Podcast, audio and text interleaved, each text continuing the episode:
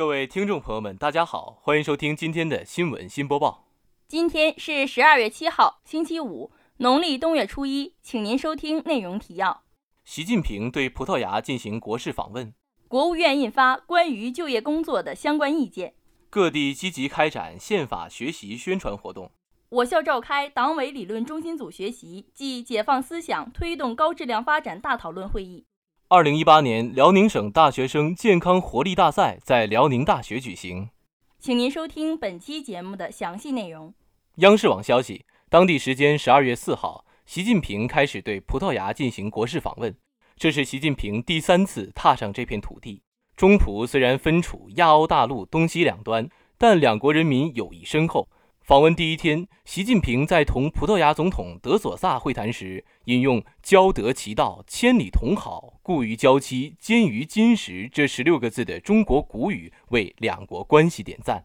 他说：“中葡就是这样的好朋友、好伙伴。”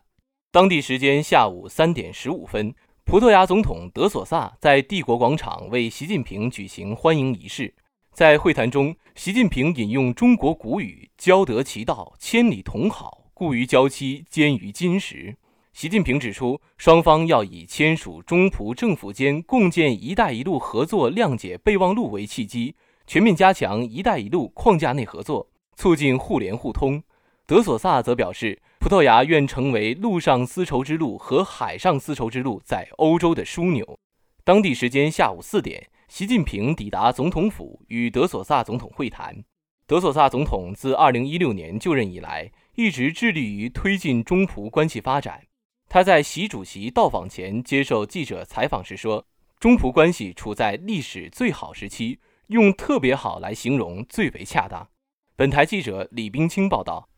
央视新闻网消息，国务院日前印发关于做好当前和今后一个时期促进就业工作的若干意见，意见明确。对不裁员或少裁员的参保企业，可返还其上年度实际缴纳失业保险费的百分之五十。意见提出了四点要求：一是支持企业稳定发展。二零一九年一月一号至十二月三十一号，对面临暂时性生产经营困难且恢复有望、坚持不裁员或少裁员的参保企业，返还标准可按六个月的当地月人均失业保险金和参保职工人数确定。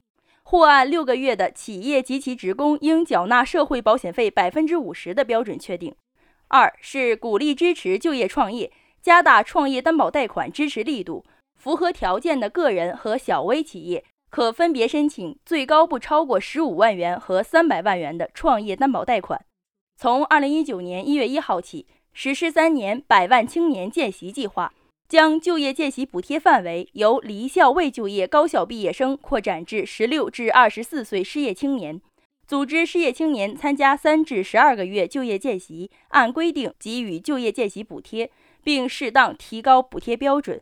三是积极实施培训，对下岗失业人员普遍开展有政府补贴的培训。二零一九年一月一号至二零二零年十二月三十一号。对其中符合条件的就业困难人员和零就业家庭人员，在培训期间再给予生活费补贴，将技术技能提升补贴申领条件由企业在职职工参加失业保险三年以上调整至参保一年以上。四是及时开展下岗失业人员帮扶，失业人员可在常住地办理失业登记，申请享受当地就业创业服务、就业扶持政策、重点群体创业就业税收优惠政策。本台记者杜书航报道。央视网消息：十二月五号是第五个国家宪法日，各地各部门开展了多种形式的学习宣传活动，弘扬宪法精神，增强广大干部群众自觉遵守宪法、维护宪法权威的意识。最高人民法院部分新入额法官、新晋级等级的法官进行宪法宣誓，表达对宪法的忠诚。最高人民检察院举办了讲述检察故事、感悟宪法精神公众开放活动。首都高校部分师生走进检察服务中心、司法鉴定中心，感受我国法治建设的巨大进步。国家宪法日前夕，全国四百多个城市的近十万名律师集体宣誓，同时开展了尊崇宪法、学习宪法、遵守宪法、维护宪法、运用宪法主题活动。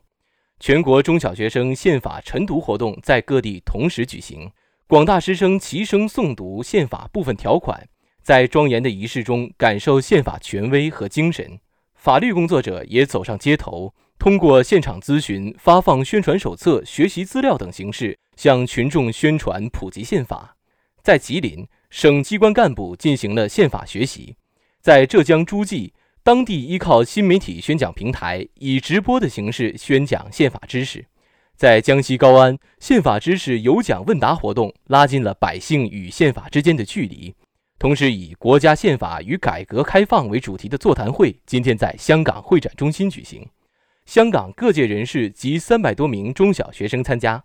香港还将继续通过举办研讨会、展览、学校探访等方式，增强公众对宪法的认识。本台记者张雨萌报道。大学之声消息：十二月三号下午。我校党委理论中心组学习暨解放思想推动高质量发展大讨论会议在浦河校区校部办公楼二零六会议室召开。会议深入学习贯彻习近平总书记在深入推进东北振兴座谈会上的重要讲话精神，结合学校发展实际，围绕补齐和拉长四个短板，对高质量发展要求深入查摆剖析问题，提出对策措施。学校党委理论中心组成员、两委委员参加会议。校党委书记周浩波主持会议。周浩波结合学校发展的四个短板，指出了干部思想层面存在的问题，强调要聚焦这些问题，研究解决问题的办法和补齐短板的措施。一要提高解决问题的针对性，要有针对性地找到改革发展中存在的问题，并研究如何解决这些问题。二要增强解决问题的时效性，要提高干部的自觉性。及时整改发现的问题，克服发现问题不会解决的障碍。三要改进工作作风，提高工作能力水平和效率。四要增强改革动力，强化担当意识。广大干部要凝心聚力，撸起袖子加油干，实现学校高质量发展。与会同志结合思想和工作实际，对照习近平总书记关于辽宁振兴发展的重要指示精神。查找了各自工作领域存在的不足及问题根源，并针对补齐和拉长四个短板提出了对策措施。大家纷纷表示，要坚持以人为本，推进四个回归，加强一流本科教育；要加强理论研究和阐释，发挥高校新型智库作用；要坚持立德树人，向培养创新型人才发力，向全面从严治党发力，强化世界一流学科建设。切实增强服务国家重大需求和辽宁振兴发展的能力。本台记者张雨萌报道。大学之声消息：十二月三号上午，二零一八年辽宁省大学生健康活力大赛开幕式在辽宁大学蒲河校区体育馆举行。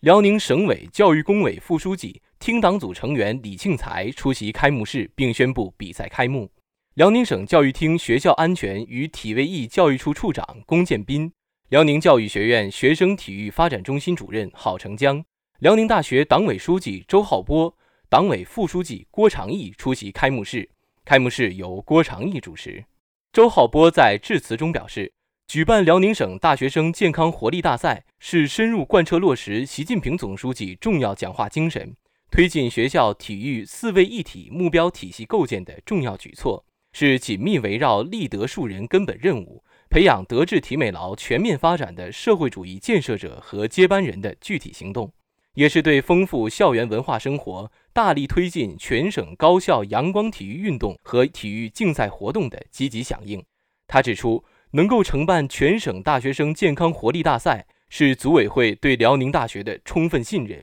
对学校学生体育事业发展成绩的高度肯定。辽宁大学一定全力做好各项服务和保障工作。为推动我省学生体育事业发展做出应有贡献，曲红山和王小玲分别代表全体运动员和全体裁判员宣誓。二零一八年辽宁省大学生健康活力大赛为期四天，包括啦啦操、有氧踏板、街舞、体育舞蹈四大类比赛项目，全省三十五所高校的七十六支队伍参赛。本台记者李冰清报道。今天的节目就为您播报到这里，感谢导播刘以敖、曹佳慧。编辑李冰清、张雨萌、杜书航，实习主播徐子松、孙诗慧。接下来，请您收听本台的其他节目。